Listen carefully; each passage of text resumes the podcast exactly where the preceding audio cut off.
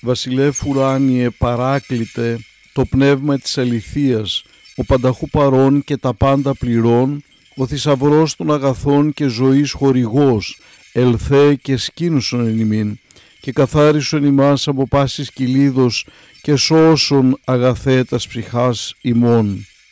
Καλή σας μέρα, αγαπητοί μου αδελφοί. 5 Σεπτεμβρίου σήμερα και η Αγία μας Εκκλησία εορτάζει τον προφήτη Ζαχαρία και την σύζυγό του Ελισάβετ τον Άγιο Ευδαίο Επίσκοπο Περσίας, τους Αγίους Μέδυμνο, Ουρβανό, Θεόδωρο και τους 80 ιερείς μαζί τους, τον Άγιο Πέτρο, τον Απόστολο τον Εν Αθήρα, τον Όσιο Αθανάσιο, τον ηγούμενο της Μονής Μπρέστ και τον Άγιο Άλτο. Ο Ζαχαρίας, πατέρας του Ιωάννη του Βαπτιστή, έζησε στα χρόνια του Ηρώδη βασιλιά της Ιουδαίας. Κατά τη γνώμη του Χρυσοστόμου καθώς και άλλων πατέρων της Εκκλησίας, ο Ζαχαρίας δεν ήταν απλός ιερέας αλλά αρχιερέας που έμπαινε στα Άγια των Αγίων. Σύζυγό του είχε την Ελισάβετ και δεν είχαν παιδί.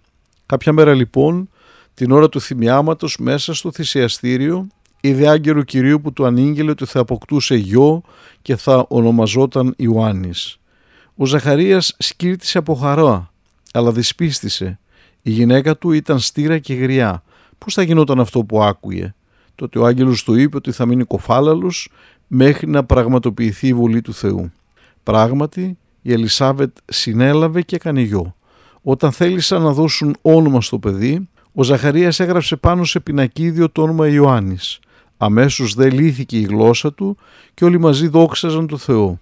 Βέβαια η χάρη αυτή έγινε από το Θεό στον Ζαχαρία διότι της ήταν δίκαιος ενώπιον του Θεού, πορευόμενος εν πάσες τις εντολές και δικαιώμαση του Κυρίου άμεμπτος. Ήταν δηλαδή δίκαιος μπροστά στο Θεό, ήταν δηλαδή δίκαιος μπροστά στο Θεό και ζούσε σύμφωνα με τις εντολές και τα παραγγέλματα του Κυρίου άμεμπτος από κάθε σοβαρή ενοχή.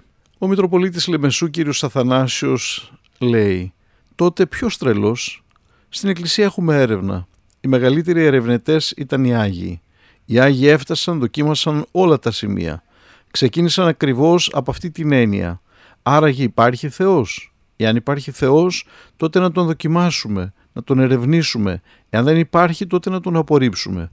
Θα είμαστε πολύ ανόητοι άνθρωποι και πολύ κακόμεροι εάν κάνουμε όλον αυτόν τον αγώνα βασιζόμενοι σε μια πιθανότητα ότι πιθανόν να υπάρχει Θεός. Εάν δεν είμαστε όχι 100% αλλά ένα εκατομμύριο της εκατό σίγουροι της υπάρξης του Θεού ως εμπειρία στην καρδιά μας, τότε ποιος τρελός θα ήταν αυτός που θα ακολουθούσε το Ευαγγέλιο και τον Χριστό; Εκ της ρίζης και εξωσφίος του Δαβίδ η Θεόπες Μαρία σήμερον τίκτεται ημίν δύο και χέρι η σύμπασα και καινουργείται.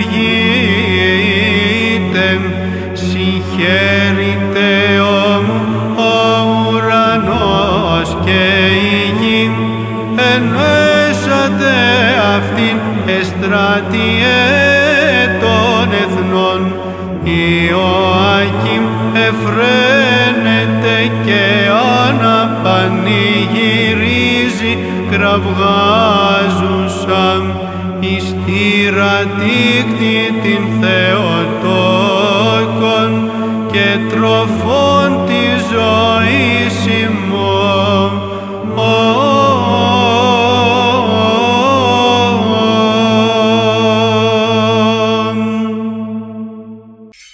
Χριστέ το φως του αληθινών, το φωτίζον και αγιάζον πάντα άνθρωπον ερχόμενων εις τον κόσμον, σημειωθεί το εφημάς το φως του προσώπου σου, ή να εν αυτό ψώμεθα φως το απρόσιτον και κατεύθυνον τα διαβήματα ημών προς εργασίαν των εντολών σου, πρεσβείες της Παναχράντου σου Μητρός και πάντων σου των Αγίων. Αμήν.